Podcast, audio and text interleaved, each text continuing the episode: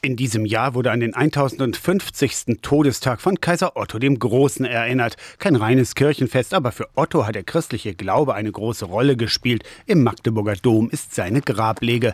Nach dem Tod des Kaisers in Memleben wurde er nach Magdeburg überführt. Nicht unwahrscheinlich, dass diese letzte Reise über den Jakobsweg geführt hat. Deshalb waren im Frühjahr Pilger auf Ottos Spuren auf dem Jakobsweg unterwegs. Jetzt müssen wir gucken, dass wir den richtigen Weg nach Quedlinburg finden. Also dann, Treja kommt also bitte mit. Pfarrer Sebastian Bartsch aus Hettstedt ist Präsident der Jakobusgesellschaft Sachsen-Anhalt. Mit Christian Anz zusammen hat Bartsch vor Jahren den Weg hier im Land sozusagen erfunden. Ihr müsst nur der blauen Jakobsmuschel folgen. Wir haben hier 2005 den Jakobsweg ausgeschildert. Das ist damals noch sehr belächelt worden. Jetzt sind wir 18 Jahre später. Ist das für alle normal. Tourismus ist Sinnsuche. Pilgern ist mehr als Wandern, ist auch Begegnung. Ist schon intensiver, ein bisschen Einkehr. Am Wegesrand, wenn man allein nur mit so einem Pilgerstab so durch die Stadt läuft, sprechen einen schon Leute auch so an. Du läufst jetzt nicht nach äh, Santiago. Also wir zwei sind 2600 Kilometer auf dem Jakobusweg gelaufen. Von unserer Haustüre bis ans Ende der Welt. Ottos 1050.